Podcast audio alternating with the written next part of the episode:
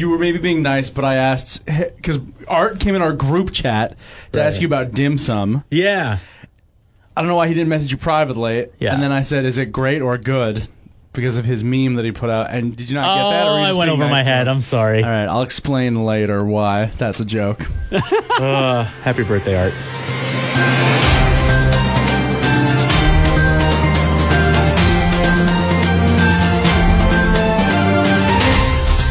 Today on the Geek Out podcast, our friends at Campus Honda are hosting an extra life fundraising gameathon.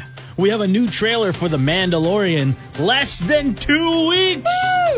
And in What is Dead May Never Die news, Debbie Offenweiss's Star Wars movies are dead, Naomi Watts' Game of Thrones prequel series is dead, and a completely different Game of Thrones prequel is not on its way. Pick one!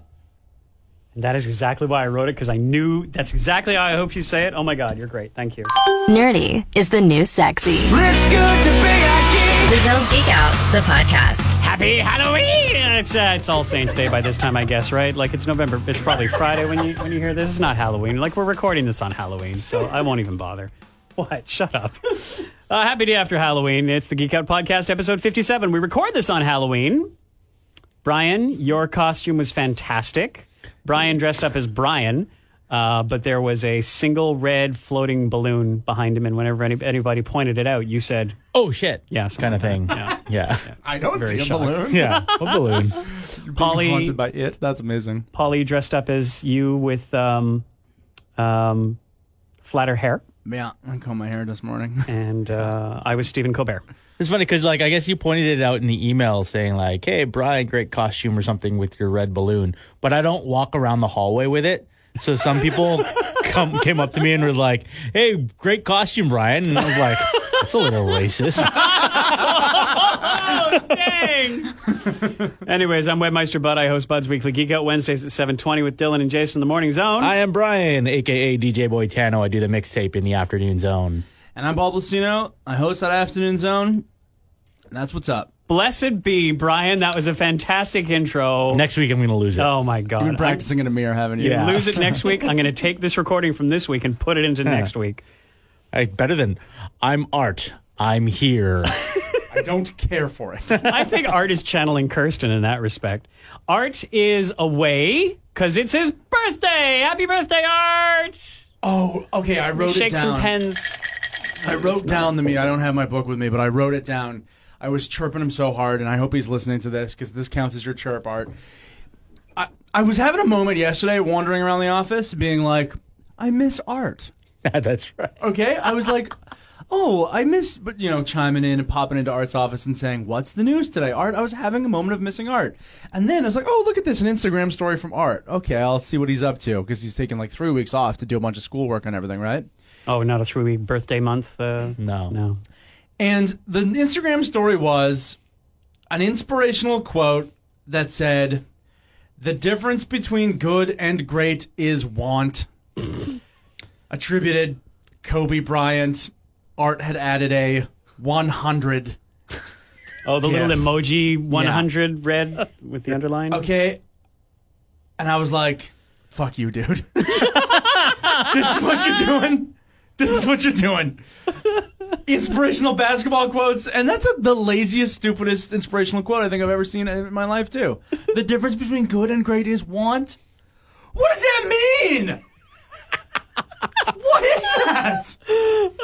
Stupid. So do better with your Instagram stories, Art. Let's see. And you know what I imagine Art was doing too? At home, on the couch, in his underwear, like just d- multiple chins, eating snacks, Cheeto dust. I was like, I want it. Like that's why he did that. Like, that's I picture. I'm sorry, but come on, good for you for being in school. Okay, so I've just screen capped this and I will include it in the show notes. Oh, it's still up. That is, oh, yeah, amazing. 20 Did I hours. Get it right from memory. 'Cause I Uh, got it. the I difference did. between I good and great wrote is it. want. Kobe Bryant, 100, 100, 100, 100. 100. Wow, that's great. Unbelievable. Poor guy. Not here, and we're still chirping him. Still get yeah, exactly. Still gets the gears. Jeez. And I'm sad he's missing this. We are going to talk about the second trailer for The Mandalorian, which came out, After your uh, weekly ego topic. which was campus. Oh right, extra life. Yeah. Oh right, yeah. Sorry, that's right. Because we talk about that threw you off. first. That's right. The art ran threw me off. Yes, that's right. Today, as you hear this, so if you're hearing this anytime after Saturday at 9 a.m., you've missed out. But Campus Honda is one of a gazillion citation needed places that are holding an Extra Life fundraiser. Extra Life holds uh, their their their 24 hour gaming uh, marathons. Doesn't have to be video games. Can be tabletop. Can be uh, board games. And the proceeds go to uh, local hospitals in the in the states. It's that big umbrella, the Children's Miracle Network. We have one here too, but there's a local uh, campus's proceeds will go to BC Children's, which is fantastic. So they're set up in their boardroom. They're playing video games from 9 a.m. Friday till 9 a.m. Saturday, or until they give up. And uh, Scott Emerson, our own sales and marketing guy, Scott Emerson, who uh, reps campus for us, he is starting everything off by playing Mario Kart at 9 a.m. sharp on Friday. So that's good fun. So I geeked out about that this week. And then a Mandalorian trailer came out.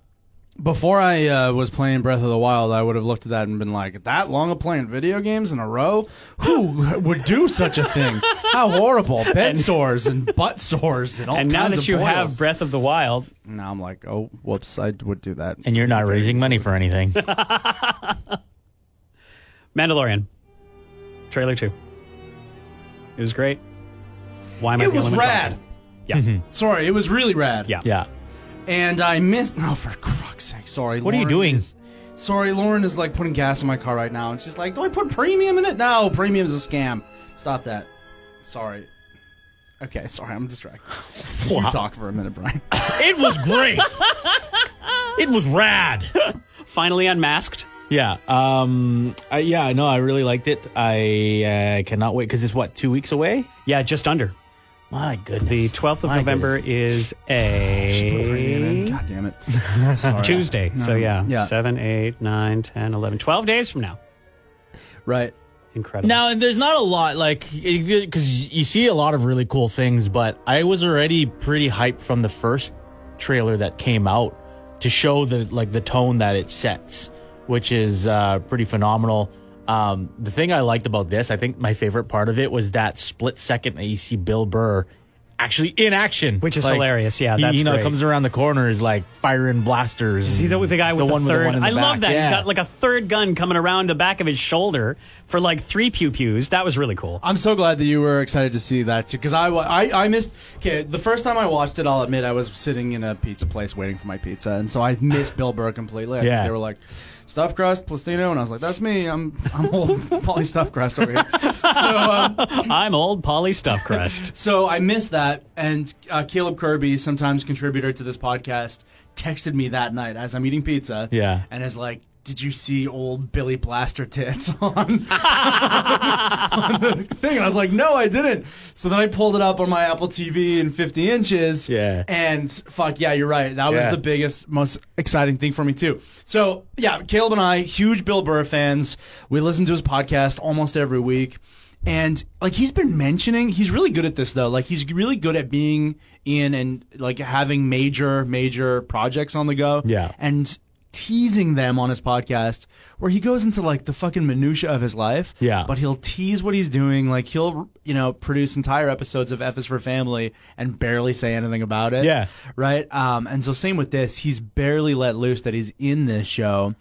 And now from that trailer, I don't know. It seems to me like he's going to have a pretty big part in it. Yeah. Well, he's he's an unnamed outlaw in the credits thus far, so Right. you never know. He could be a red shirt and he could be gone in in one episode. It could be. It could be. I know there's going to be a lot of people um, showing up in this. I know Taika Waititi's voicing like a droid or something. IG-11, an innocent, naive droid who does not know sarcasm or how to tell a lie. I love that. He'll be But yeah, so good at that. So usually, like the the big names that you you would see in a Star Wars movie, um, like uh, who's the British uh, guy that's uh, Hot Fuzz and uh, Oh, Simon, Simon Pegg. Pegg. Simon Pegg. They're like kind of CGI aliens or whatever. Right. Like he's Yeah, on he still carte has a role. But yeah, so he's got a role, but then like you, you don't really get to see him, and you don't know it's him unless it's just like you look at the credits. It's like, oh, that's Simon Pegg in there. Or I- Daniel Craig as a stormtrooper. Yeah, yeah. Oh yeah, those are great. I, I kind of thought the same thing was going to happen with Bill Burr. Is that he's just going to be a part of this, but you're never going to know. And then when you actually see him in action, like holy shit! And he's firing blasters off and everything. Yeah, that seems pretty important, his role. Because, yeah, famous people get into Star Wars stuff because they are fans of Star Wars. Hmm. Bill Star Burr, Wars though- doesn't need them. Bill Burr is not a Star Wars fan. No. like Yeah. that's the other thing. He's like chirped Star Wars a bunch on his Interesting. podcast. Like he's not a fan. He calls everyone nerds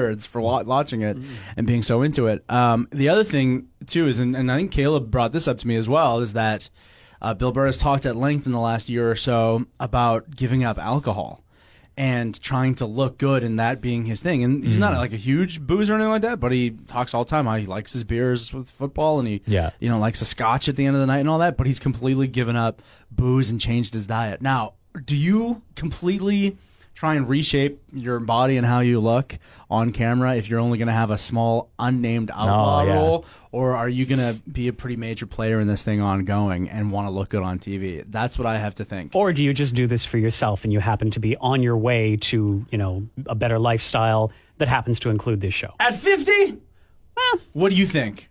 What do you really think though? Do you think this is this unnamed outlaw?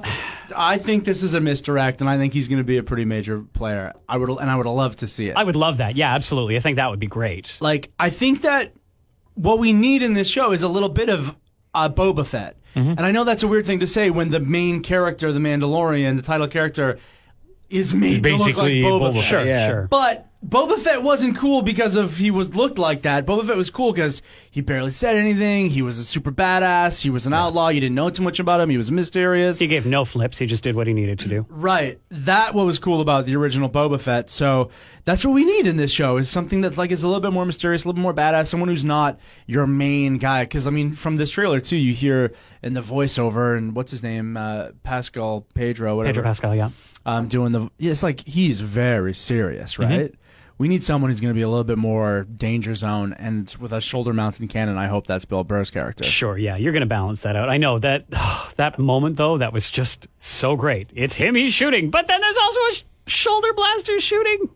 The first trailer, I think, I think it was the first trailer where you saw the robot that was just shooting in all different directions, not even looking. yeah. Like that was great. But this guy, oh man, Yeah, and so the first trailer was fine too. You know, it's like, oh, good production value. Hey, what a nice surprise.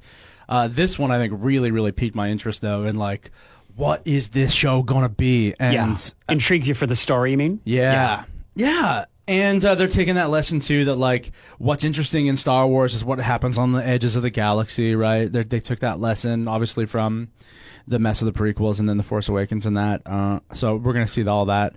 Oh, I can't wait! It's it's gonna be really good. Now, do you guys know if it's like if it's a drop, like a twelve episode drop, or if it's weekly, or what's the deal? Because this strikes me as a show that I would like to parcel out over a few months. You know, like But I could binge. Could end up really I binging. Yeah. binge. I know, but I don't.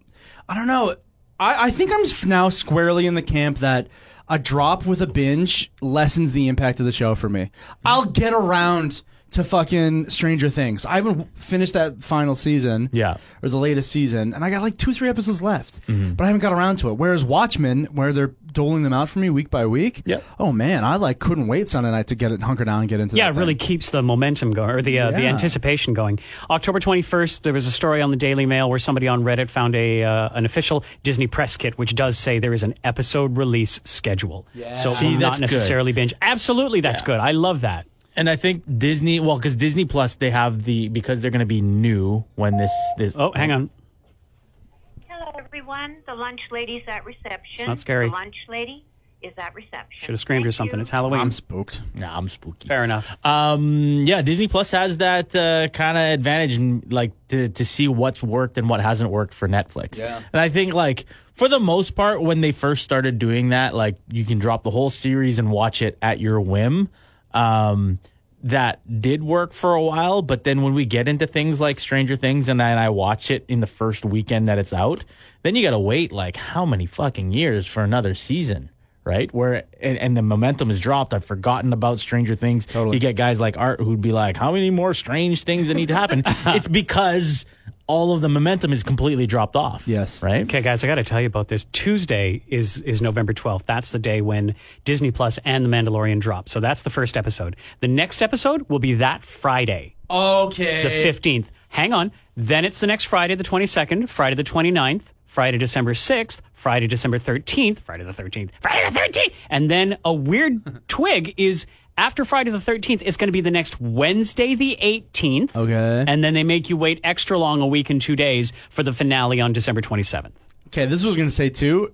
Be creative, guys. Like do mm-hmm. like you can do whatever you want. Drop two in a row. Drop three on Yeah. certain day. Make us wait three weeks. And some You know, series like- are doing that. Some, so, you know, Netflix is, is banding that about. But but to do it like this too, that seems really interesting to me. Yeah. This is now this will be appointment viewing. Like mm-hmm. even though it's at our you know whim, watch it when you want. No, I'm setting an appointment for the Mandalorian. If it's like, ooh, this is the special weird episode that comes out on a Wednesday. Oh fuck, that's my Wednesday. Yes, it is watch it when you want, but for like the water cooler talk, for the immediate next day talk about it at work kind of thing, people will be racing for the night, the day that it is released. I think that's so great. The the entire series or the entire season is made, right? By the time they drop their first episode. Oh, undoubtedly. I would have to that's think. the case. So they're not going to try to react to like they're not going to do the network thing Oh, and react I to see, audience sure. response of of of an episode because that would suck. I, I, think. would, no, I don't. I don't like that. No, I don't like that either.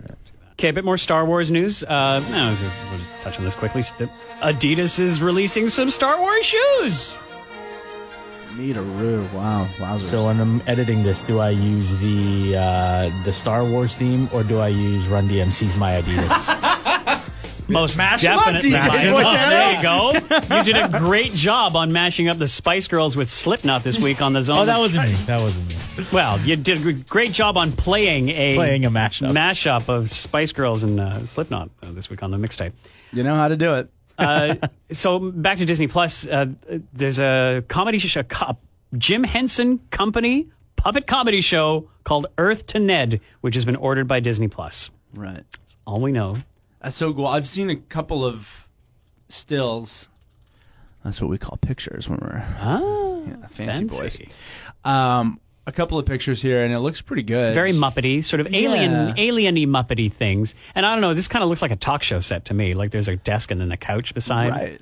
And that's what it kind of is, I think. And it, are they going to have real celebrities on it too? Is that the thing? Because that's what it is supposed to be. The premise is that it's aliens who are, I guess, come to Earth or orbiting Earth or whatever, and they're trying to understand culture. And they do that by setting up a talk show and interviewing people. Is that What, what it's going to what be? What better It way looks to do it? amazing. Yeah. comedic half hour series. I'm into it. And is every puppet that's built by Jim Henson a Muppet? Discuss. I would have to think so. Yeah, I think so. Yeah. But if a Teenage Mutant Ninja Turtle showed up on the Muppets, you'd be like, what the fuck is going on here? Well, I 'Cause don't they- should think that would happen, but I they, they were built by They the were Henson built Company. by the Henson Company. Yes. Is a Fraggle a Muppet? yes, Really? I would think so. A Muppet is puppet. Well, what's the M in Muppet or just A mop. mop? A mop made out of a mop? Muppet Puppets made out of a mop. etymology. Um, no, I think it was just Henson just being wackadoo. Does it say, does the internet say what a Muppet is? oh, is? combination of the words marionette and puppet. That's what it Marionette is. and puppet. Oh, I, yeah. So it would be because so like you you'd move the mouth and stuff with your hands, But you're also and moving then the body their, parts with their the arm, rods their limbs is like a stick or Right. string or whatever. Let me Yeah. let me plug one more time this YouTube series called Defunctland. Um, this guy named Kevin Perjurer, pretty sure that's his real name. He does he does uh, these great YouTube videos with lots of great historical footage on things that are dead and gone from sort of amusement park things. But he also has another series called Defunct TV, and he just did uh, an amazing series on the life of Jim Henson, and it made me cry multiple times. It was so much to learn from there. It was great. Okay, well, this is a new discussion topic. Let's put it on Facebook and let's geek out at the zone.fm. Is a Fraggle a Muppet? Because I say no, you have to make a distinction. Although I'd like to say this is a new Muppet show. If I say Muppet Show, you think Kermit and Miss Piggy. There needs to be distinction. This is the time that Dylan called me in the morning one time and asked me, is a Jedi a superhero? Well, why not? They have superpowers. No, language needs distinctions. You're really getting hung up on the semantics. Mm-hmm. Well, it's not semantics. It's, again, it's distinctions. You need to have distinctions about this. But if it's made by the Jim Henson Workshop or the Creature Shop, like how could it's it a not Jim be? Henson puppet. What? What is is Dark Crystal a Muppet Show? Ah, that's right. Aha! I broke Bud's brain over there.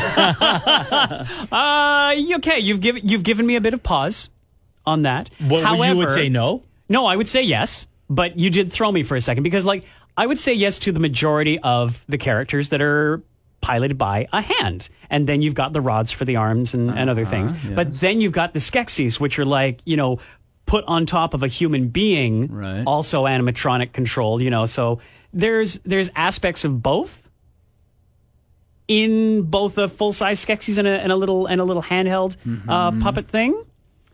But yeah, you got me thinking of it. Okay. Okay, fair enough. Yeah, we'll All right. discuss. We'll discuss. But I, I still, I'm still leaning toward yes. Uh, more Disney news. Disney is placing classic Fox movies into its vaults. Right. This is a big thing they did, especially in the VHS days. You know, thing would come out in theaters, would be successful. They might do an initial VHS run or whatever, and then it's gone. Then they just they create this forced. They control the supply and demand of it, and then years later, maybe when a new recording format like DVD comes out. For the first time on DVD, then you get those announcements, and then it's like this big thing. So they're they're creating the need for it, and it seems that for for-profit theaters anyways cineplex does this huge run of you know classic movies. And yeah a bunch of them would be under fox. And so for a chain like cineplex no they're not allowed to get them anymore. You could your little independent theaters your not-for-profits your outdoor screenings they still still seem to be okay. But a lot of these big business deals where people were sh- uh, screening fox movies gone now. Thoughts Yeah, I think it's bullshit, Mm-hmm. and I think it's old timey, and I think it's thank you Right. that's all i had in my mind is this is an outdated outmoded method of thinking totally, and um, it's it's one of those like you know the vault is very. To me, it's uh, emblematic of Disney's like kind of uh, greedier, more evil, business-minded side, Yeah. money at all costs type of thing. Like, Yeah, and you know what was what very did. difficult in the days of VHS? Pirating a movie. Guess what ain't today? Right, I yeah. don't think this will. No. Well, exactly. And I thought we all had a deal here, Disney and everyone who wants to be in the streaming arena. It's like you fuck off with the vault, you blow the back out the vault so we can just come and go as we please. That's the vault now, and we pay you $9 a month or whatever it is. That's the deal. I thought that we had a fucking deal here. What are you doing? Did you say I thought that we had a deal? I thought that we had a fucking. no, uh, what's the deal here, Disney? Like, so you can't do this. But like so, okay. So the concept of the vault, as it i- as it would be right now, would be that not all Fox movies will show up on Disney Plus. Is that what we're thinking here? That sounds to me like the next logical step. This particular story was about showings in for profit theaters. Oh, okay. Yeah. Okay. oh, okay. interesting. Oh, But 'Cause that- again, here's the next question. Is Fox going to come out with Searchlight, their Oh, their streaming only service thing?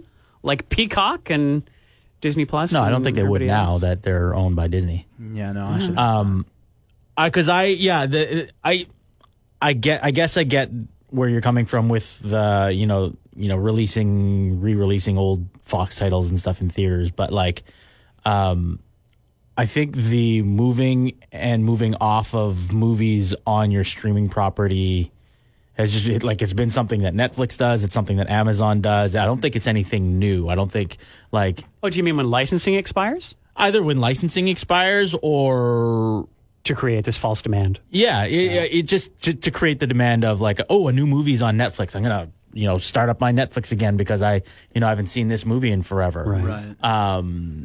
I, I don't think that's anything that's new. And if Disney's gonna call that, so like if if they have, I don't know, Tangled on their streaming service for a few months and then they take it off and then they introduce Beauty and the Beast or whatever. Um, I'm not going to be surprised that they do that. Really? One because I think may, like may and I'm not a, an expert on this, but maybe they do that because they only have a certain amount of space to to you know to host these things, so they've got to take a few off to to put a few on. But also, No, it does. that's not how the internet works. Is it? Don't they have a warehouse full of modems that just that's they've got infinite, They have, like, almost an infinite Arnim space? Zola type room.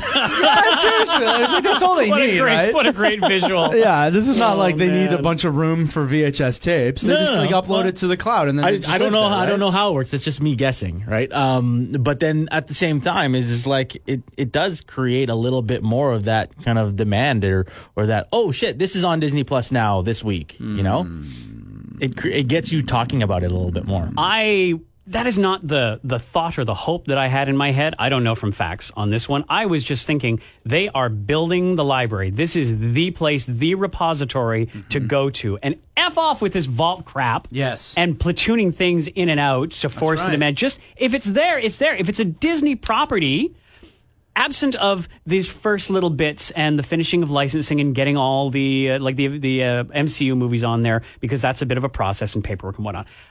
From this point forth, I expect if it is Disney, it will be on there. 1940s and up, go. That's the reason to pay for this service. That's right. That wasn't the deal, Blackheart. that wasn't. I think though, so it's it's kind of like um, when you think of services like Spotify and stuff, or if you walk into a room where you have infinite amount of choices, Yeah. it's like, oh, my mind's gonna go blank now. I, I don't know what I want to watch, right? Right. However, So what? Like they're creating excitement. Like, hey, it's Beauty and the Beast month. Get in Beauty, and then we're gonna be like, hey, gotta rush home and watch Beauty and the Beast again this month see to me, before it goes away. Uh, uh, like a few people's, and I'm I'm totally being hyper, hyperbolic here. A few people's analysis paralysis on not knowing what to watch because there's so flippin' much, Yeah. does not outweigh the what I would call majority of people who subscribe to a service called Disney Plus, and they want to watch.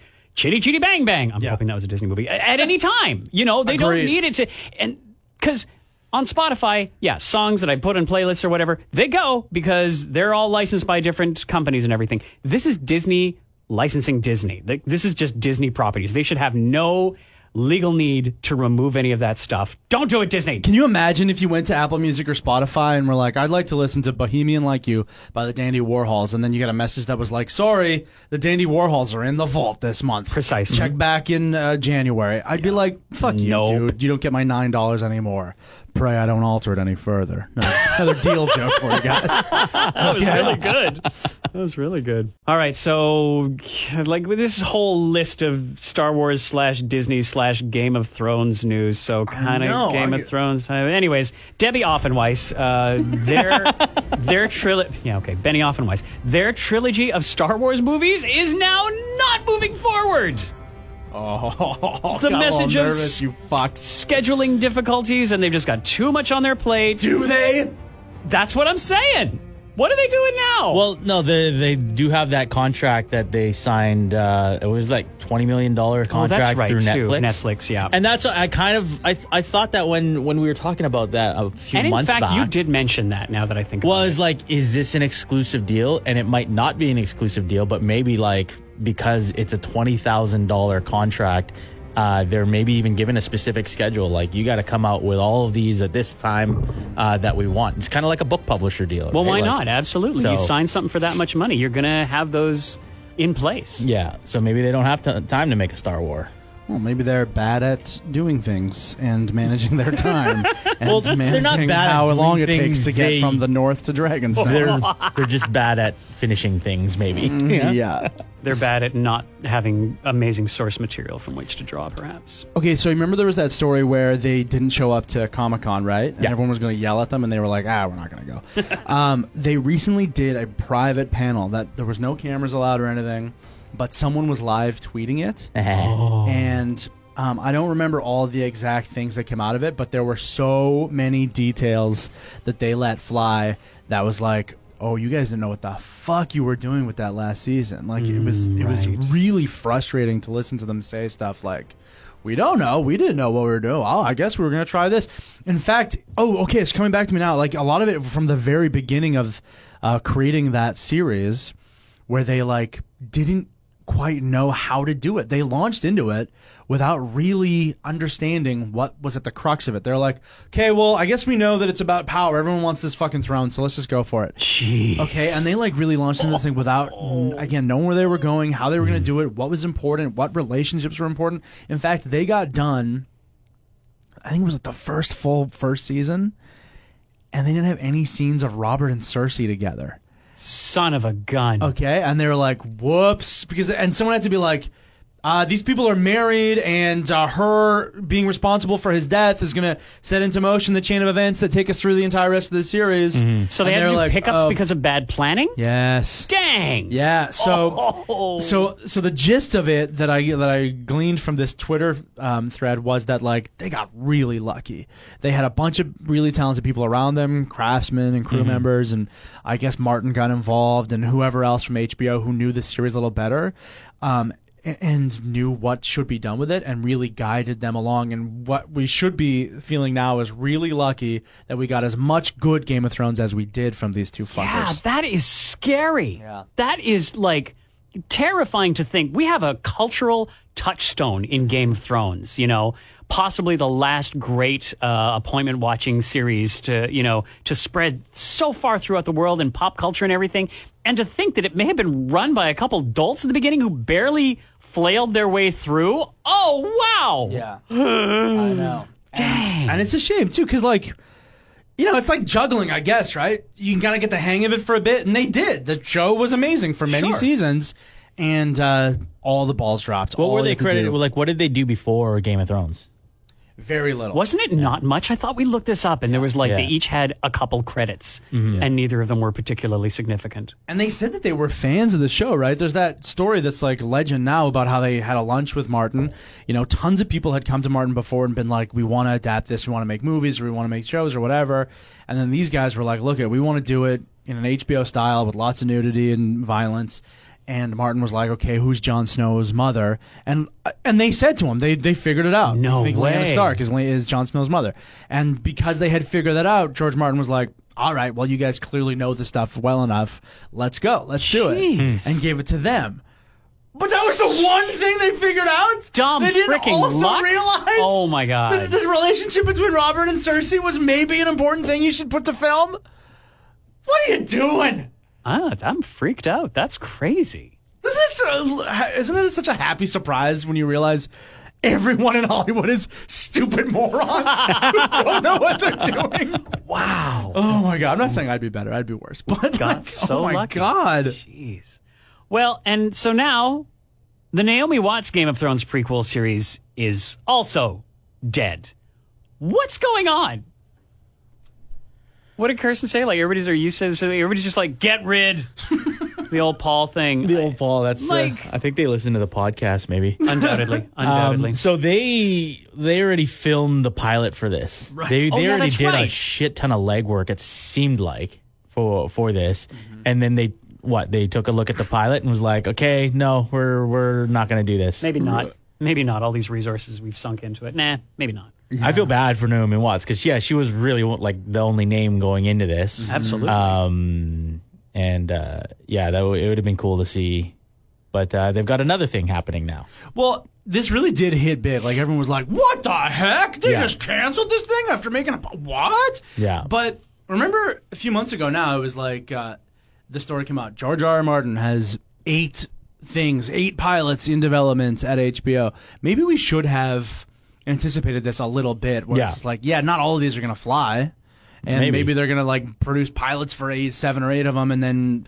After they watch it, they're like, "Oh yeah, this is boring. Let's try the next one." That's a really good call. It is show business. Yeah, You know, well, it's and not that's how show friends. business works, And- right? That's how you actually get a show in development is that you have to create the pilot Yeah. first. Right. Now we're um, sort of spoiled being in this time of like knowing everything before you know production even starts on it. Yeah. you know, as like part of their hype machine. yeah, Right. Yeah, which well, is yeah, true, that's yeah. true. That's grown So- into part of the marketing. and that was one of the things that was like that was the hype machine that was rolling right even before this final season of Game of Thrones started airing episodes was like oh after this series or after this series is done you're going to get more Game of Thrones don't worry don't cancel your HBO Here's what I wonder now is that um, you know this is tale as old as time about you know the original Star Trek pilot, the Cage, right, or the Menagerie, whatever it was called.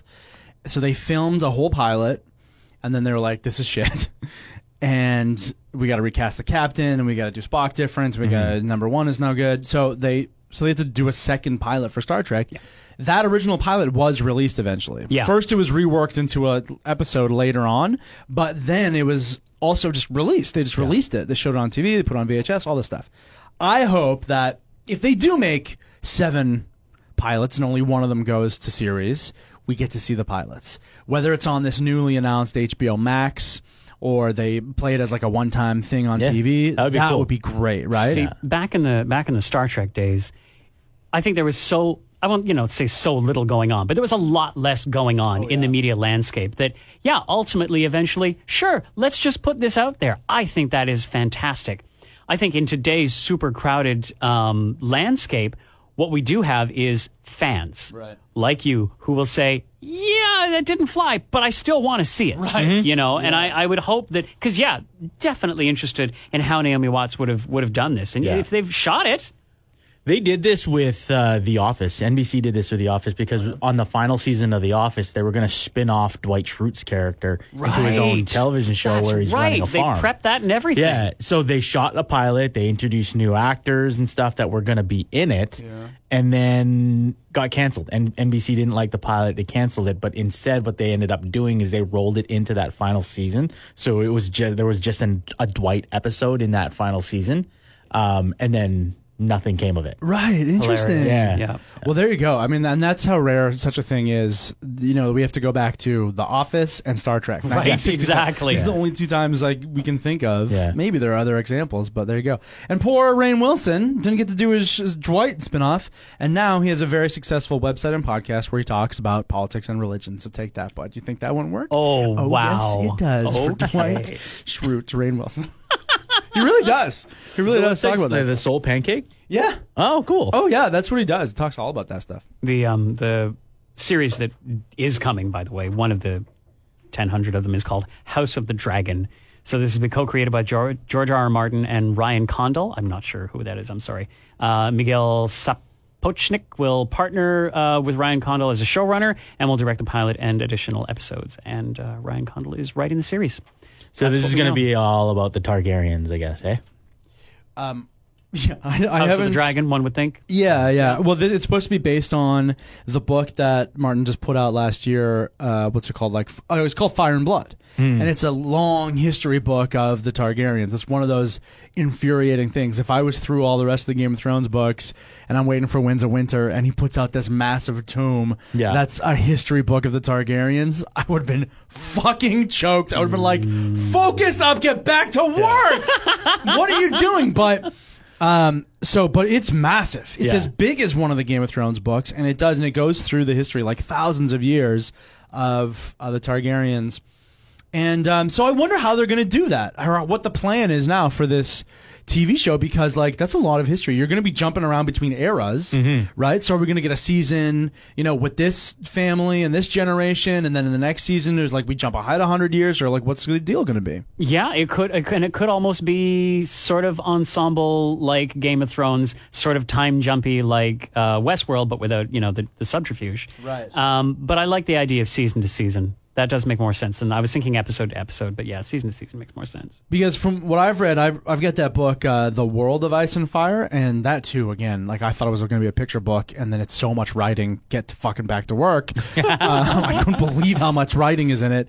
But um, there's a long history of the Targaryens, which is very interesting. Could be a good make for a good show that goes. You know, way farther back than any other of the families we've seen in Westeros, even even though they've got long histories.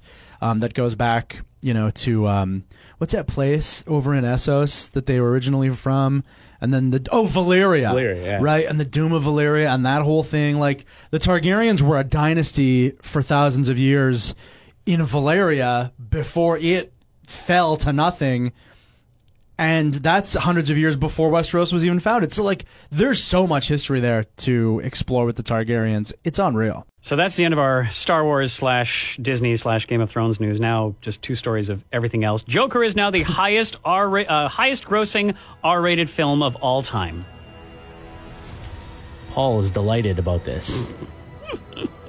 it's funny because like I, anytime uh, it was like last week, I was just talking about Joker to, to to Quentin, and Pol was about maybe 10, 15 feet away from us, and then he leaned over.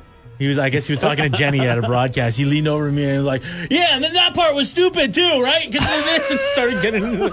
It's like if he's within earshot of a conversation about Joker, he's gonna fucking go off on it. Oh, I've scared so many people on the bus.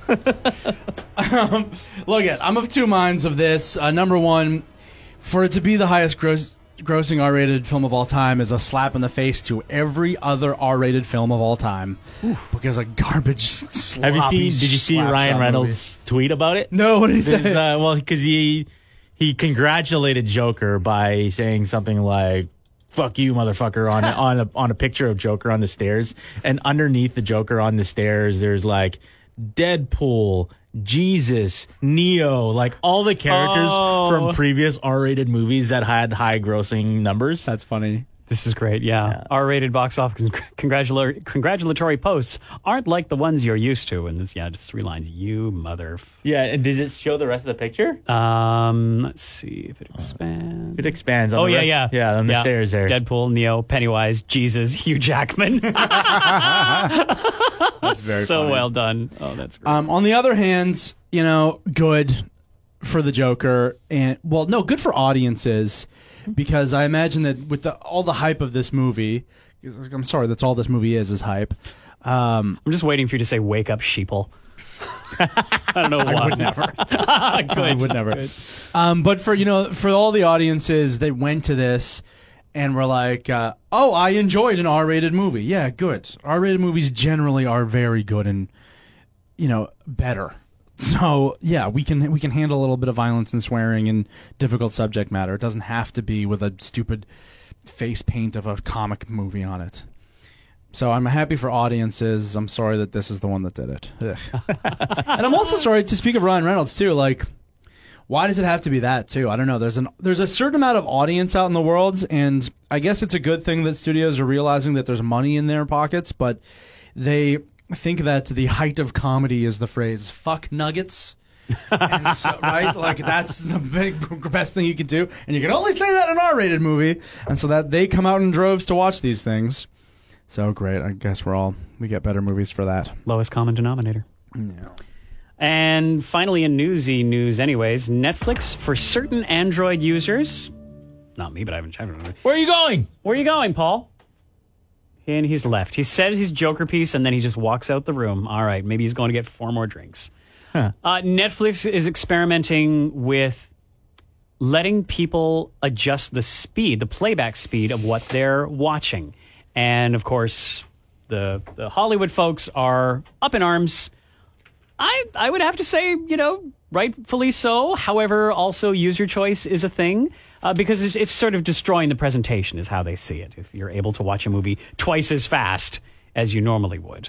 And interestingly, um, after the whole Game of Thrones thing, they're also allowing some some of these uh, Android users the ability to adjust the brightness in app of uh, of certain shows. Yeah, I needed to adjust the brightness when I was watching uh, the Paul Rudd show, um, uh, Living with Myself, because there's some scenes that take place at night that I could not see Oh, at all. dang. So I had my phone on like as bright as possible, and I still couldn't see what was No, going on. No, that's so lame. Yeah, it was lame. But I, I do think that the whole the playing back at a twice the speed, I think that's kind of lame. It's the dumbest shit I've ever heard. Netflix, what are you doing? Um, this technology or this like method, I see it on my like podcast app. Yeah, podcast and ebook readers. And I see it. I'm like, oh, I get why. So you can consume it as quick as possible. I, and- yeah, I understand. I have a hundred podcast, or I got like a third, three hour long podcast to listen to. I want to get it done in an hour and a half, or I just want to be able to consume more things. I see it. I understand that for some people that might work, and I never touch it. In fact, when I do touch it by accident, I'm like, even at like 1.5 speed, mm-hmm. I'm like, how horrible. Well, I'll I'll give I'll grant though you're an audio person. You know, we all know what proper audio is supposed to sound like, and we are all probably more attuned than the average bear of what synthetic speed sounds like, and it gives me the ghiblis. So Okay, text in to podcast at the geek. please dot stop. Word Stop. Don't. WordPress. It's geek out at the zone.fm for the love of Pete. Have you ever listened to a podcast at even 1.5 times the speed? A podcast, even. Pol's rants though would be really fun at the, twice the speed. Yes, they would. Get rid. Get rid. Guess what? Now I'm going to do them twice as slow. Get rid. I don't think that's how you do them now. Anyway, it is catering to like because we are we're one of the uh, like our generation i think is sort of the first of the i want it now the on demand generation because we're so we're so impatient um that now we can't wait for things right? And this caters that to that that much more. Well it's like oh your time is important to you so if you want to watch a movie at twice the speed so you can just get it done then what the fuck is the point of sitting down and watching the movie if you don't have time to sit down and watch a movie? You have not watched the movie, I would argue, if you're doing that, because these are deliberate choices. I think this is why, you know, for anyone who's like doesn't understand maybe why the filmmakers themselves are so upset and up in arms about this, it's like, hmm. oh, what do you care? They're watching your movie. They're not. And Not they with make any amount of pacing or intention Yeah. that they made the film with. That those are such deliberate and important choices. It is the complete difference between a good movie and a great movie. Sorry, it's not want. It's that. okay, really though, like you can make or break a movie with those timing choices, and to, f- to completely fuck it up like that for no reason. What are you doing, Netflix? I thought you liked things. I thought you liked movies. uh, you know, why are you in this business? Hey, before you get into your reviews and recommendations, could I uh, throw out a couple of uh, Marvel related news? Please do. Denise? One more thing about the last thing. It's like because they just want to do it because they can. It's like if they come out with a thing that's like, "Hi, we're Netflix," and now you- we have a thing, a button you can press, and all the characters have kitty cat faces, just like on Snapchat. Do you love it?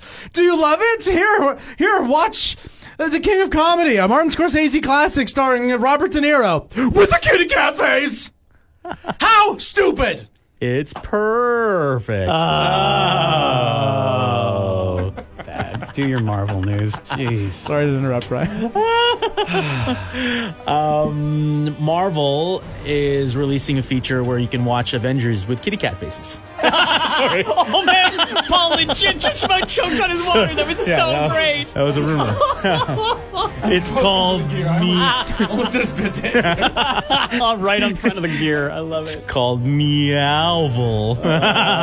um, no, uh, there's a couple of different rumors that are coming, or things that are coming out. Uh, one, Black Widow, uh, kind of in pure, in true Marvel MCU style. Black Widow's coming out with a Prelude comic, so I'm going to keep Oh, an eye out for that. So you get a little bit more of the story before uh, the Black Widow movie is released. Um, Charlie Cox is being eyed to take up the mantle again as uh, as Daredevil in uh, a future future MCU project. Awesome. Is he the one in the TV show? Yeah. he's the, he's the He Daredevil. so uh, he's. Matt Murdock in the TV show. Cool. Um, and then, uh, well, and then there was this the whole Save Daredevil campaign and stuff that like people were out in front of Comic Con being like, "Save Daredevil." Well, isn't this a maybe? Sorry if this is stepping on your toes for the next thing you're going to say, but isn't the exact same thing happening with Punisher? Uh, the thing, the same thing is happening with Punisher, and then somebody from Marvel, somebody high up from Marvel, had even said, I don't know, if maybe it was Kevin Feige was saying that they want Jon Bernthal back as the Punisher. The interesting thing to this is that I've heard rumors now that Iron Fist is getting a reboot, uh, with a completely different cast. Oh man. Poor Game of Thrones guy, poor Sir Loras. Wow. Couldn't cut it as Iron Fist. Um, yeah, yeah, uh, and Those are amazing rumors. Oh, my yeah, goodness. I think those were all the rumors. And I didn't hear anything about Luke Cage, so I don't know if there's any sort of defenders thing going on. But yeah, it's good news for for Charlie Cox because like I thought I thought he was a really good Daredevil. It's just execution was just not the greatest with the 13 fucking episodes per season and stuff. Yeah. is that they could have they really could have cut it down. So You know, it's kind of like a weird thing that Marvel has done to themselves here, where it's like uh, they're like, uh, okay, Daredevil, big enough for a movie? Nah, no, not anymore. We tried with Affleck, no, bad. Okay, ah, put it on TV. All right, who do you want to cast? I don't give a shit. We, we can't afford a name. Who cares? D- dude, McDude, Charlie McCox, whatever. Charlie McCox. Now McCox. he's got himself a uh, little fan base there, or Yep. like people have grown to enjoy this comic, and now um, you've you've grown that character, and so now it's like Marvel's like, okay, well, if we want to put him in a movie, we want to put Daredevil in a movie. We want to have a bigger name in that role, likely, because Marvel is not one to put unna- unknown people, even a name like Charlie Cox. Like, I don't know who he is. I never watched the show. Mm-hmm. Will an audience at the level that Marvel is wanting to invest in to, for a movie Yeah. put a guy that's that unknown, even though a, a dedicated fan base likes him in the character on a TV show? Yeah. I Has don't this know. I been think he done kind of- outside Phil Coulson? Yeah. Well, like that's the only example kind I of the can most think of. recent though Confirm the example is in that way. the most recent example is J.K. Simmons though. you Oh, sure. Yes, They- that's they would right, Bring too. him back as J. Jonah, J. Jonah Jameson because he's such a fan favorite and nobody can see anybody else do that. J.K. Simmons is a name, though. That's Uh, a yeah, name, I'll grant. Yeah. Yeah. Right? Like Charlie McCox over here. Charlie McCox in. Okay. doesn't. I don't know him. Yeah. Who knows him? Well, no, if yeah, you would know him if you watched Daredevil. But it's not truly it. about like you don't have. Do you have to have a certain level of celebrity to be in a movie? You got tons of unknowns in movies all the time. Yeah, Marvel movie carrying the thing. I don't know. Robert Downey Jr., Chris Hemsworth, Scarlett Johansson, etc. Hmm. is Vincent all of. D'Onofrio enough of a name to be Kingpin in like say a future Spider-Man movie? No. It would be so good. What? Because seeing that's the thing though is like No. in Daredevil, Jeez. he was fucking phenomenal as Kingpin. I bet. I love Vincent D'Onofrio in most everything I've seen him in. Like Sure, it's not about liking him or not liking him. It's just about who's a name. Is it Michael Keaton and Jake Huh. Gyllenhaal, or is it Vincent D'Onofrio? We don't know. You need bigger names for your star. For how your are these heroes people and going to villains. become bigger names if you don't give them a chance? Well, it's Pol? just like It'll work out. Wolverine. Wolverine. Uh, Hugh Jackman wasn't a name until like after he played Wolverine. Yeah, it's a different time though. I mean, don't forget X Men year two thousand comic book movies So were do you not think that. if they're they going to do an X Men movie or if they're going to sh- eh, introduce X Men characters, they're going to need a big name to take up the Wolverine mantle?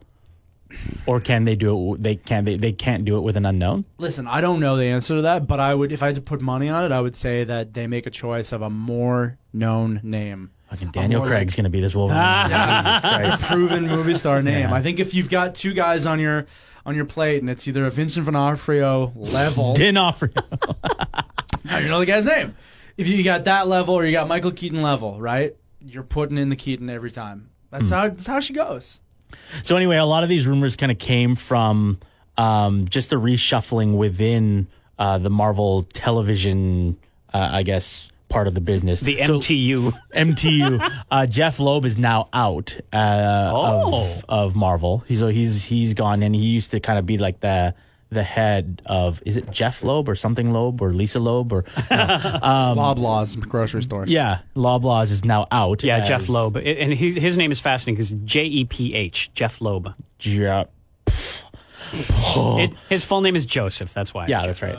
Um, so he's now out, and there's kind of this sort of reshuffling. There's a uh, an article that came out where they were pissed off about the canceling of uh, Gabriel Luna's Ghost Rider on uh, Hulu. But there's also now talk about uh, an, like Ghost Rider being uh, made for Disney Plus, but using Nicolas Cage. no, well, using the Nicolas Cage character. Whoa, fuck, what's the uh, Johnny S- J- Johnny Blaze using Johnny the Johnny Blaze Ghost Oh, Rider, the character. Okay. Yeah. Oh, wow. which All I right. think Norman Reedus all the way should be. Oh Reedus. man, yes. Um, is Norman Reedus a big enough character? Well, you don't watch TV The show. Walking Dead, yeah. TV show. Yeah, yeah, he's fine. Um, But I seen that's the thing is like my I would hope that say Gabriel Luna would still be considered down the line because you know he fucking killed it. As One would Ghost I'm absolutely he's- hope, yeah. he's gonna kill it in this Terminator movie, um, or he's gonna kill something Ah! Terminator movie. Mwah. Uh, and then the other thing that was talked about was Anson Mount was recently at a Comic Con and he started talking about um, the uh, Inhumans and remaking the Inhumans, which was like as far as like when when Marvel was on a roll, they were on a roll, and then they released Inhumans, and everybody was like, "What? What happened here?" Fuck happened." Uh, they, so they released Inhumans. Inhumans was supposed to be a movie, ended up becoming a TV show, which is so, was sort of an offshoot of Agents of Shield on on uh, NBC. Looked like crap. Apparently, they blew all the budget on making Medusa's hair, which they couldn't afford anymore. So they cause a plot to like something within the plot to no, shave her head. really? Oh my God, that's Does she have ridiculous. snakes? Yeah, well, no, it's not like Medusa like snakes. It's just that her hair, she her power comes from her hair. Like she can control her hair to like like whip people or or whatever. Very cool. So she has long she had long hair, and then they shaved her head because they couldn't they didn't have a good enough hair budget. How freaking lame! It's like not putting dogs in your Game of Thrones because it cost too much money. So anyway, they they uh, Anson Mount has talked about um, them remaking or rebooting uh, Inhumans, but with Vin Diesel. Oh, As a movie or a TV show? my land! I don't know. I don't know. Unbelievable. A lot of things happening. And Not also, interested. Come on, Marvel. Yeah, take your foot off the gas a little bit. But here, dude. Let think- the inertia. Uh, you're doing great things. You don't need to have a hundred million TV No, shows, and yeah. Inhumans is one of them. I think Inhumans too. The the only reason why they were going to do Inhumans is because they didn't have the rights to X Men. So their, I think their whole thing was like, okay, well, we'll do Inhumans, which do is different sort of like mutants, but not, and we're gonna make them bigger than X Men. But you got the rights to X Men now. Why do you got to do all this shit? So- All right. Do you guys have any reviews and recommendations? um, do you? I well, do you? Yeah, I, well, I'll just say my kids, as far as you know, sort of superhero things go, my kids are really into this show right now. There, there are a couple episodes in um, called Raising Dion on Netflix. They serve that to me. I don't know what it's about. Yeah, it's just about a kid that's got superpowers, and uh, it's produced by Michael B. Jordan. Oh, Creed wow. and um, Black Panther, and um, and he he's also in it. Who uh, you know plays plays the dad, and uh, yeah, it's it's an interesting. It's it's obviously geared towards kids because uh, you can kind of see it in terms of like the production and stuff. Um, but it's interesting. I've, I've watched the first few episodes with them, and I've actually told because they were like, "Oh, let's watch on." And but you know, when when we get home, and I was like, "Actually, wait for me, kids, because I want to watch it with you." Guys. Well, yeah, absolutely. Yeah, yeah. Yeah. That's sweet. Polly? Um, well, but I, I watched uh, episode two of Watchmen, well, episode one and two. Okay, good. Like, you, wait a second. You did not jump in Carved out two Okay. hours uh, throughout out, the week. out of your breath of the wild time. Bryan, did you watch? Not yet. I'm sorry. Okay, see ya. No. yeah, get into it. I get really into it, and I'm enjoying it very much. You watched season, I mean, episode two. I Absolutely, imagine? Yeah, I think it's really great. You know. I think uh, one of the things we talked about maybe when it was announced is just like, what you doing going back to the Watchmen? Well, um, I think this is doing it in a really, really interesting way. That we maybe should have had more hope and, and trust in HBO for. Um, the, the fact that it's so far removed geographically from the original source material Yeah. happens in Tulsa, like timeline wise, but followed to a interesting and natural place that it would go to Yeah. is quite interesting.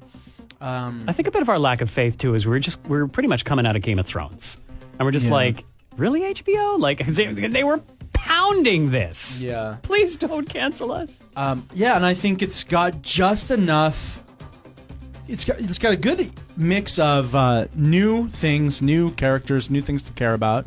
Um, so the main character, what's her name? Even is it uh, Night, Sister Night, Sister Night? Yeah, Angela Ab- uh, Abar. She's fantastic to follow through this series. Yeah, Regina King. She's a great actor. Oh yeah, and uh, and it's and it's neat, but then there's like just enough stuff to keep you hooked and to keep you connected to the original story. Um, to go Yep. to Jeremy Irons, who's definitely Adrian. Veidt. Remind me again. Okay, A, I I've always said Veet my whole life, but I'm pretty sure I'm wrong and it's Vite. Hmm. Um, remind me again. What's your source material? You just watched the movie? No, I've read the comic. Oh, you've like, read the comics and watched multiple them. Okay, great, yeah. great, good, good. Yeah, yeah, and um, you know, so like you said, like the the squid drops, the uh, the like one second footage of Doctor Manhattan on Mars, um, the uh, you know, and then the Adrian Veidt stuff as well. That is gonna somehow gonna end up. Do you think like relating to what's going on with our main characters, or do you think that's just like a completely separate plot that never the two shall meet? No, I think ultimately they're going to tie together. I don't know how, I don't know when, Yeah. but I'm pretty sure this is intentional. I, it's fascinating. Um, and you know what I did? Uh, have you gone ahead and looked at the episode names? No. Okay. No. I've uh, I've I've yeah, that that to me is is sort of one step too far in something that I want to protect myself from spoilers. Like I went and did this HBO.com slash Peteypedia thing, Right. and I poured through that information because that was out. They released that. That's part of the companion thing. They want this information out there, so I just absorbed all of that. But uh, no, kind of like reading the chapter names ahead. I try not to do that either. So no, I haven't. Is there something insightful coming up there? I, you know what? I think so. I Okay, from cool. just those names, I, I won't ruin it for you, but I gleaned something that has got me very interested. Oh, Yeah, and excited about uh, the remainder of the series for sure. nice. Um, oh, a, a couple of uh, stray thoughts I had though. Number one, uh, I I guess this is on Peteypedia, but they call email L mail. Yes. Did they mention that in the show? Not that I saw. Okay, yeah, I only heard you talk about that. Yeah. and I do. Do you know? I think they call it that because it's short for electronic mail. Yes, exactly. That's why. Yeah, it's That's just because we're in an alternate universe and just it's just the way that semantics went, right? And just like we just went to email probably because of the whole iPhone kind of thing. And and theirs theirs is just as accurate. L mail, electronic mail, absolutely. But they both span from the same they're both portmanteaus of the same phrase. But yeah, it's just it's just because it's an alternate universe. It's just little touches like that that I love. It is just like this is almost your world, but not quite. Yeah, I, I find that fascinating. Okay, the other thing I wanted to to because I listened back to you and Kirsten talk about it last week too. All right. Um, and you're staying non spoiler for now, right? Yeah, oh yeah, Okay, yeah. Um, I, I, okay. You guys talked about the flying ships, and you seem to think that that's an owl man specific thing, but I was under the impression that those just exist in the world. That there was like a big leap in, um, like uh, energy technology because of Doctor Manhattan, and so from that they had the energy and they had these flying ships. That wasn't like Owlman invented that; he just happened to have one and a good one that he liked. Because you see in the background of like comic panels and everything, big ships like that f- kind of flying through the air. your various- zeppelin kind of things. Yeah, it's that right. kind of technology. I think I think the deal is we've got like the the shape, the double windows that look like eyes. That is the owl ship. Like I can't remember from the comics if we saw anything else that looked like that. Although yes, I agree, we did see other zeppelin blimp type flying machines that were in there. I think it's the design of this one that is specific. Like there was a freaking flamethrower that came out of it, just like in the comic uh, in episode one, and. Peteypedia tells us that Dan Dreiberg, Night Owl 2, is in custody at the FBI. Right. So they have his tech. Um, we see Sister Night. I don't know. We're just sort of getting into the spoilery things. We see Sister Night um, in one of the previews and in this latest episode with the owl glasses, the the the sort of uh, infrared tech. Um, so it You seems think that all stems from Owlman? from Night Owl, yes, Hollis Mason, the original Night Owl. I, I do um, because I he he was part of the Minutemen and part of the whole creation of this thing. And I think the only person that the technology mainly went to was Dan Dreiberg, the second Night Owl. Right. That's my thought. And, and the FBI got it from him. Yeah. That's interesting. Yeah. Okay, sweet. Um, the other thing I read, and I don't know how real this is out in the world, but I heard that there was a contingent of uh, crybabies who are mad that it deals with white supremacy and um, those like real world issues, and it's it's too woke. Is right. So I don't know if that's really a thing or if that's a little baby bit of a thing that is then being, of course, propped up because it's good clickbait Yeah. um, or what that is. But personally, I think that that is makes so much sense. The original comic talked about really real, real world things, um, Cold War fears and impending nuclear disaster and all Yes. that. You wrap that completely up in the comics. So to to have to try and go back to that well, to try and re dig up those like uh, i- issues and re-examine them and uh, through the prism of comics and everything like that and superheroes would feel too much like uh, same same same. But to look at race relations and um, all that kind of stuff and police brutality and all that through this superhero lens is uh, so good it's so different but it's so in the same tone and vein and then also just works really well and uh, you know hits you where you live in 2019 And this is what pop culture does. Pop culture shines a light on what is happening in the real world, and maybe the first uh, the the first inst- instances of the of white supremacy was just um, white, you know, ignorant white people. They didn't understand. They just wanted to keep keep the African Americans down or whatever.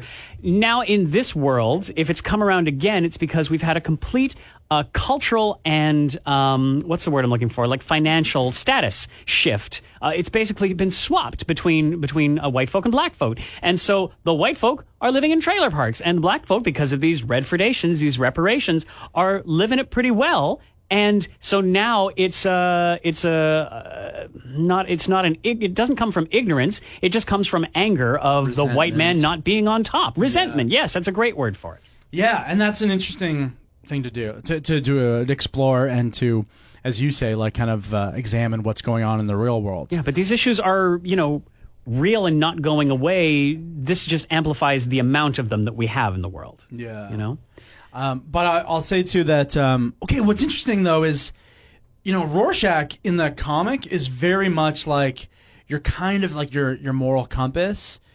To a certain extent, he's the only one that cares about like true justice. And, Yeah. You know, at the end, he's the one that wants to, you know, hold uh, Adrian Veidt accountable for like the three million murders and all that that he's done, even at the expense of ongoing, you know, maybe the entire annihilation of the planet, right? So in a lot of ways, when you're watching that, although he's a very like dark and fucked up character, he is your moral compass. Yeah, but he's a moral compass with only north and south. There's no gray area Right. for him. He's either right or wrong, is what his thinking is. So what I hope is more examined in this uh, TV series is why then the white supremacists are using Rorschach as their um, like a hero or whatever. Why they dress, you know, instead of the Klan hoods, you know, they're wearing um, Rorschach masks. Uh, awful, bad Rorschach masks, which is great. It's it's Yeah. very in keeping with the series. how did that happen? I think it's because a Rorschach is not around to speak up for himself, and b they are so when when there's a martyr, you're just looking at the past deeds and everything. You know,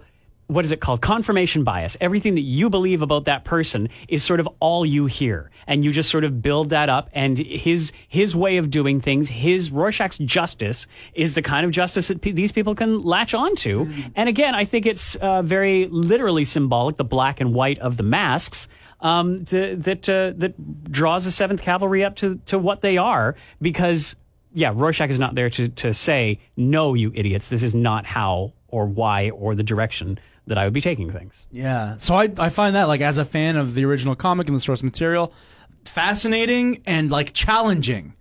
Right? They're like, "Hey, did you like Rorschach? Was he your favorite part of uh, the original?" Well, guess what? Now everyone who's was inspired by him is a shitty white supremacist. Kind of Daenerys Targaryen kind of thing. uh, Kinda. yeah. Yeah, and it's like, oh wow, okay, I'm challenged. Neat. Okay, wow, thank you. Oh, I don't know how I feel about that. And I hope it's explored more. Absolutely. Bryan Capistrano is still in the room, believe it or not. I think we're going to set him free, though. He's um, he's leaned back in his chair. He's adjusting his watch. He's on his phone. He's yawning. I So- pulled an art and I went on my phone tuned you guys out. We're gonna we're gonna send you away. Uh, where can people find you on the internet? Brian? on the internet. I should well, just not gonna phrase the question. Art like and that Kirsten anymore. are not here, so I needed to do something Okay, like fair that. enough. Yeah. Bye, guys. Okay, he's not. All right, that's fine. Bye. Okay, thanks. Thank you for that. That's Does he great. really have to go? Where are you going? Bud's kicking me out. I'm I'm just I want to touch on a couple spoilery things. Oh, I'm not, you do? Yeah, yeah. I'm Oh, not, okay. I'm not going to go as long as as I did last week with Kirsten, but uh, I'm going to call Marion for this. Hello, everyone. This is a spoiler alert. Thank you. And yeah, I just want to get your thoughts on. You're moving to this mic, you're moving to Bryan's mic. Cool. I'm going to get this chair actually. We've warmed up the chairs for each other. Oh yes, we have. Oh, gross. yeah. Um, yeah. So I just wanted to talk about a couple things that I've noticed about the um, the second episode, which is called "Martial Feats of Comanche Horsemanship." I believe the original phrase is "Comanche Feats of Martial Horsemanship." Okay. And this is where you know the Indians, if you would, uh, you know, back in the day, if that's what you would call uh, the First Nations folk, would um, would lean off to the side of their horses and basically use their horse as a shield. Uh, Either like a physical shield or like a blind, you know, blindness shield, and that's the painting that that painting that we zoom into on the end of the episode. That's what uh, that's what uh, that refers to. And by switching it out, I don't really understand what you know why, but uh, Right. it's catchy. Um, yeah, I just I thought it was interesting, more of the world building, and just to see which way some of the technology has gone. Because in this '80s, where because of the fear of aliens, you know, technology was stigmatized until very, very recently. So we've got landlines and pagers, but we also still have multi-bulb LED flashlights. we have cars that were like spaceships. Yeah. We have 3D holograms in museums and DNA reading video kiosks, and we got floating frickin' magnetic Lego. Um, but other things are very, you know, not quite caught up with 2019, which is when this series takes place. And I don't have anything to say about that. I just think it's, uh, I just think the way that uh, Damon Lindelof is building building the world is chock full of such great detail, and I appreciate the heck out of that. Sam. Yeah, I, I agree because that was one of the biggest things that you saw in um, in the original comic and the movie was yeah again like how the advent of Doctor Manhattan, you know, and and the ability to manipulate all kinds of elements.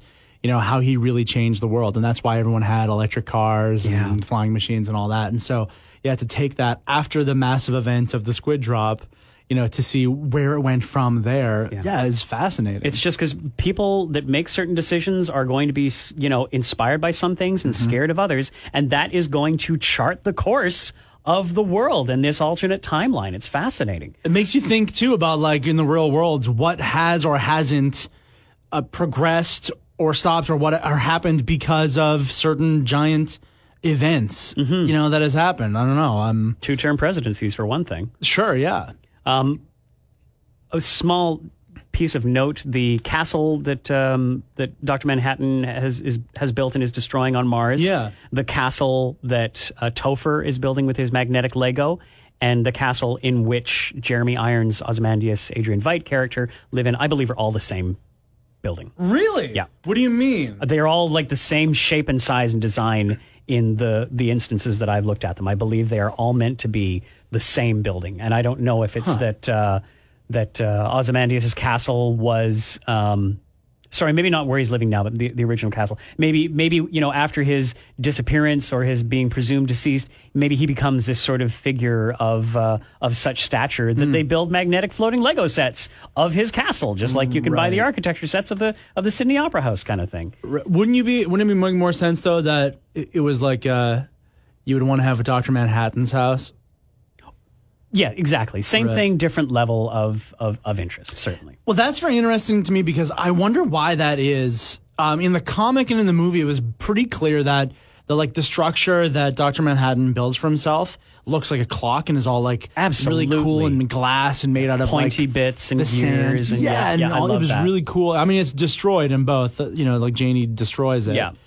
But it was weird to me that he lived in like a castle looking thing on Mars. Yeah, for a guy who's, you know, when they demand a logo, he gives the hydrogen atom, like so Right. super simple and not really, uh, you know, uh, embellished or embellishments or flourish or anything like that. Yeah, it does. It does seem interesting, but again, that's probably the ties back to his human days Right. of being the watchmaker's son. Right. And and that's maybe you're gonna get to this too, but I, it's so interesting that, that like Veidt is um and we're, we're calling him Veidt. We're we're all assuming that he's going to be Veidt. He's still credited as the Lord of the Manor. Yeah, exactly. But what is the deal? Like, why is he now obsessed clearly with Dr. Manhattan? When they were friends and worked together and on Earth, he, you know, like regarded him as like almost uh, like a, like an obstacle. Yeah, yeah. To have to get rid of for his master plan. Yep. And now in his older days, now that his plan has worked, he is obsessed with him. He's like making this weird, slightly homoerotic play about him. Yep. Like, what is happening with that? I would have like my only guess on that is that he is going to try to bring John or to bring Doctor Manhattan back. Right. To help him with whatever his next plan is. We Hmm. had one of those in the coming weeks trailers, and Veidt is back to drawing squids.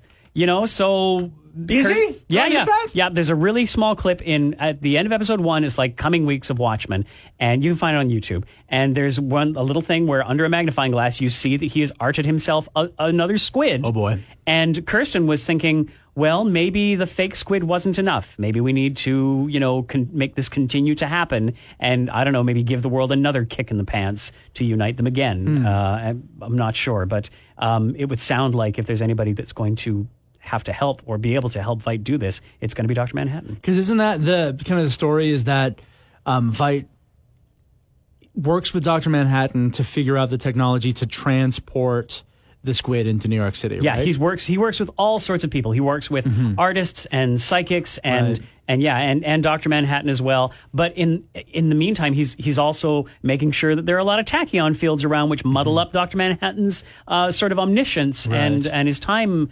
Uh, his frame of time reference and, and memory and everything. So he's got all the cards laid out. Um, he's always in control. I still think he's going to be the guy to fear the most in this series. oh, yeah. Yeah. So yeah, we have um, the last episode ended with Will Reeves, the little boy. Please watch over this boy with uh, Judd, um, the police chief, uh, with his body strung up in the tree, and Angela just takes him out of his wheelchair, puts her, puts him in her car, drives them to her bakery hideout. Loads him back in the wheelchair, puts him into the back room, and then frisks him. Like, how did you not do this before? small filmmaking note. I don't know if you noticed, and if you didn't, maybe go wa- watch back. There are a couple scenes where you see like a coffee cup, like right in front of the camera, and then Will Reeves in his wheelchair is way off in the back, and they're both in focus. Okay. Um, this is an oldie timey film technique called a split field diopter, where basically you have a round filter in front of a camera lens, and half of it has this convex lens on it, which lets you focus on things that are really close and things that are far away at the same time. And it, Interesting. last time I saw this used was movies from the 60s or the 70s. So it's really interesting that that uh, Lindelof has chosen to use this technique in a number of places. Um, and did you notice that um, Will Reeves drinks his hot coffee immediately as he gets it, and later in the episode plucks a, a an, an egg out of a boiling pot of water? Yes. Kirsten thinks that he is Hooded Justice. And hey, if there is a, a vigilante that doesn't feel pain and that's his thing, that would connect a lot of dots for me. That uh, that Will Will Reeves, who is Angela's grandfather, we find out at the end of the episode, um, was uh, is Hooded Justice. Yeah, that's interesting. Was that supposed to be? Is that the thing about Hooded Justice? Is that he can't feel pain? Uh, no, I don't know that. That I'm I'm just I'm just I'm guessing. Uh, I don't remember that being a thing, and I haven't actually looked it up. But it was interesting. Like they very deliberately showed these two things. If you didn't get the coffee thing, Yeah. you certainly got the egg thing. Well, okay. I just I just want to caution because this is not The Boys or you know like other superhero shows where you're always kind of on the lookout for like oh or is that person also a superhero? Does that person have powers? Because Right. in the, remember in this world like nobody's got powers except for Doctor Manhattan. Yeah. So why would this boy?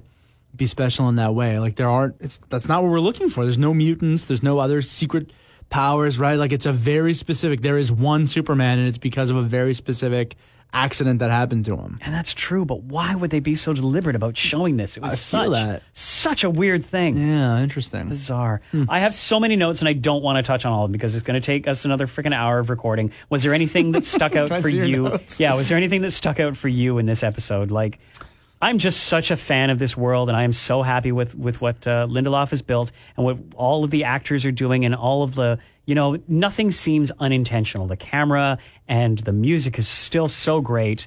Um, this is just me. This is just everything's coming up, Bud. Fan service to Bud. I love everything about the show. Right. Yeah. Oh, me too. I'm really, really enjoying it. Um, I see you have here under Ozymandias. Um, you think definitely robot servants, not clones. Did I say definitely robots? I am thinking clones. Oh, you know what? I was writing these notes as I. Uh, is that before my WTF question? Yeah. Okay, yeah. So I was thinking there were robots, and then he burned one. I'm like, nope, nope. And then Oh, yeah, everybody there. took their masks off. No, wait, Sorry. definitely clones. Yeah, you said perhaps clones then? Question yeah, mark. yeah. Yeah, yeah. It's and and you've got down here John Osterman and Janey Slater. So clearly he is like just obsessed with them, and that's a weird. And I don't know why. It's like to to get through the backstory of John and Janey and John becoming Doctor Manhattan. Mm-hmm. You know, he, he knows this history. He knows all of this story. In the comics, he was the one who gave Janey cancer, and then all Mm-hmm. the other people, or a bunch of other people who who had worked with Doctor Manhattan to start making people fear Doctor Manhattan that maybe he's carcinogenic. Um, so he knows this. I don't know why he's going over this now. Yeah. He had another anniversary cake. He was he was getting sick of this stuff. You know, and it's like, did that happen? Did his last anniversary cake happen the day before? Or is this a year down the road? Like I'm you know, not just because it's HBO, but I'm thinking there might be some time Oh, really? playing with here, some timeline shifting. But I don't know. It just seems weird that uh, these cute little clones, you know, once a day, one gets burned to a crisp and replaced by another one, and once a day they make him a cake for his anniversary, whatever that anniversary is. It's such a strange and weird world. this one. Yeah, it's very weird. You know, but I, that is the stuff that's keeping me, I think, most interested. Like I said, I'm enjoying the stuff with Night Sister and all that. Like I think Sister that's.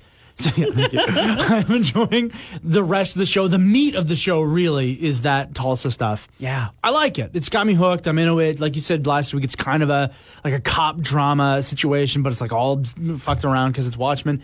Um, that's all really good.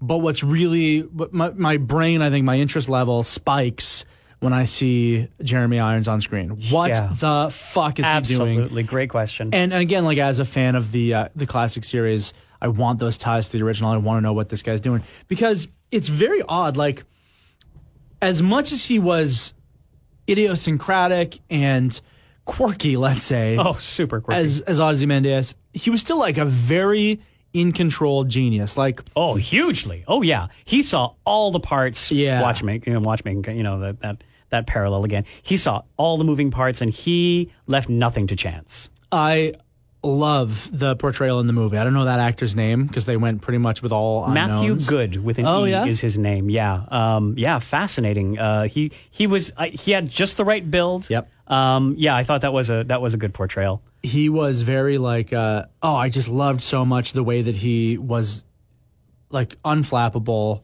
completely in control, me- methodol, me- um, methodol, Methodology.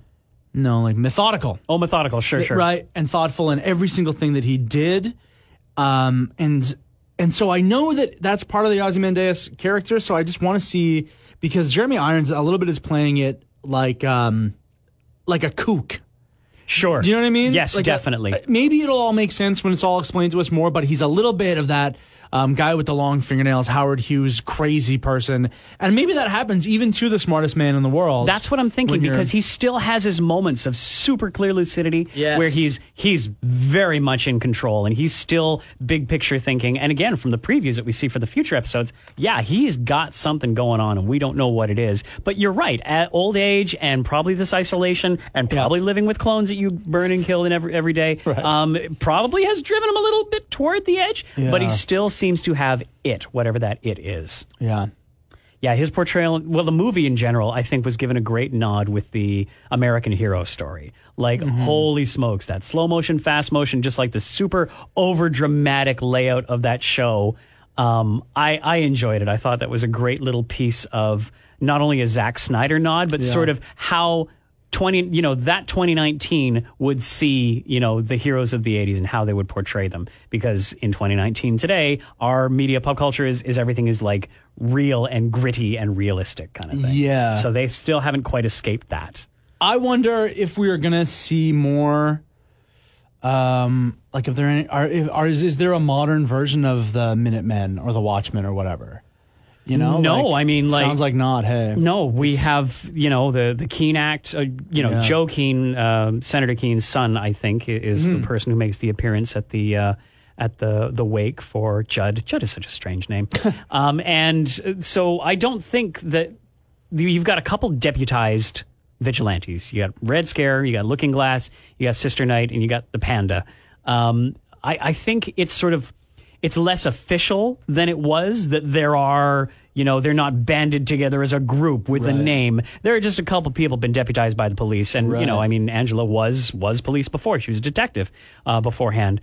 Um, also really interesting she drives into the crime scene and that reporter is knocking on the door of her Buick and refers to her as detective. But this is supposed to be a new identity for her. I guess she's just doing detective like things and that's why you're calling her that? I don't know. It seemed it seemed strange. I can't imagine it was an oversight because Angela was a detective Right. before she became Sister Night. You, I've never heard her called Detective Sister Night, so I don't know what's going on there. But uh, anyways, a little interesting thing there. maybe in this world, just like the vigilantes are known as detectives, or when you become a detective, it's just like you don't go around in plain clothes. Sure, it's a higher level of policing. Right. Right, right. Okay, that So makes sense. And I think what's really interesting too about it being set in Tulsa is like when you set something in New York, you assume that it's unique to New York.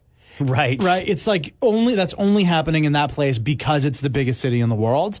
Right? And that's what the original Watchmen like I never assumed that there were other Right. groups of superheroes across the country. When you set it in like any town USA, which Tulsa is, That's brilliant. You have to assume that this is just going on. This is like stock standard across the world or country or whatever. Well, the newsstand scene, which was fantastic, by the way, Yeah, uh, and, a, and a beautiful nod to the uh, to the comics. The newsstand does reference other squid drops in places around the world. Oh. So yeah, we are seeing. I can't remember the exact places, but we are seeing that it is happening in other places.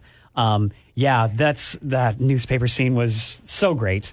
Um, you know, and it reminded me of kind of a tear jerking moment from the from the comic. You know, you've got the the young black kid and the old white guy running the newsstand, and the young black kid's just reading the comics, not paying for anything, Yeah. and the old white guy's chirping him the entire time. Yeah. But when shit gets real, when the squid comes, when everything blows up, it's they the white guy shield, like he hugs and shields the little kid, and they both die together. And it was just like, wow, okay, buddy, you actually cared. That was really cool. You know, so nice to see the nod uh, for for that uh, at the newsstand there. Well, I'm glad we got a new show. Absolutely, That's Yeah. what it felt like, you know, to hunker down on a Sunday night. Yeah, like got a, new show. Your appointment viewing, and, and it's Yeah. and it's like, yeah, I feared the loss of this with Yeah. uh, with Game of Thrones ending, and yeah, it's. I mean, I mean, for me personally, I have this podcast, I have you, I have my friends here to talk about this with. Um, I not. Yeah, like not a lot of people I know are watching this, so it's I don't know who else to talk to about this. So I'm glad that you guys are there. Thank you, Jason Cleary, by the way, for writing in. Uh, Interestingly, he just wrote to Kirsten and me Mm. after last week's because we were the only ones that talked about it. He did not write to geek at the zone.fm, which is what I would normally advocate. Yes. Uh, but yes, if you have spoilery Watchmen thoughts, maybe just Pol and me for now. Maybe Kirsten. I don't know. She's on. She's in Disneyland. I don't know if she's watching it. but- yeah, right. Uh, yeah, so geek at the zone dot geek out at the zone dot fm if you want to reach uh, the the geek out podcast. Interestingly, geek at the zone dot fm is Kirsten and me because we are the geek department. With when we get generally no emails throughout the week, I assume that's because everyone gets or doesn't care or whatever about whatever it is we're talking about. We talk Yeah, about that's you what know, Avengers too. Endgame, and they're just like, "Yeah, I'm watching Avengers Endgame. Of course I am." Yeah. but I would love to know like how much of uh, the listeners of this podcast, and there's a few of you, so thank you so much for doing that and listening to this. Um, are you into these uh, discussions about Watchmen? Are you watching it as well? Has it become your new uh, Sunday night thing, replacing Game of Thrones or whatever? yeah, and I suppose the only people who would have who would be able to answer that question have gone past the spoiler thing because now we're, we're deep in the details. so I true, would have to presume the answer is yes. But yeah, let us know. I would love to hear more theories and and whatnot. Um, just like with uh, Game of Thrones. Um, any of these big shows. I'm listening to a podcast, a review podcast about about Watchmen, and it's giving me Oh, yeah? some some neat insights on things as well. So. Uh, yeah, so we have the Facebook page where we mostly announce the episodes. We have the Facebook group, the Geek Out Podcast group. That is where we do most of our interaction. Please join us there. Where And, do I uh, post memes? Why not the Facebook group for the Geek? the I won't know. oh boy, Difference. no, I'm sure. That's, thank get you. to one or thank the you, other. Pol. Okay, and uh, please rate, review, and subscribe the podcast. Uh, let's have a friendly hello from another member of the Zones podcast family. Hey Art, Hey, Curb. we're back Yes, we are. for the 2019-2020 season of the Canucks. So if you're ready to hear more about the Canucks, listen to Between the Stammers. The Canucks are a little bit better this year. Even though Art still doesn't think they're going to make the playoffs. And kind of on the fence about it. We're going to be doing a lot of shotgun jakes this year Well, I won't be. because Art drinks tea. Yes, I do. Check out Between the Stammers on the Zones podcast network at thezone.fm. All of our podcasts can be found at thezone.fm slash podcast. And Polly, where will we find you on the internet? At Pol Plastino on wherever. And I'm at Webmeister Bot on wherever. Thanks very much for listening. This has been the Geek Out Podcast. Happy day after Halloween. Bye. The Geek Out Podcast is a production of The Zone at 91.3. The views expressed here are not necessarily those of this radio station. And really, some of those views are pretty stupid. I mean, come on.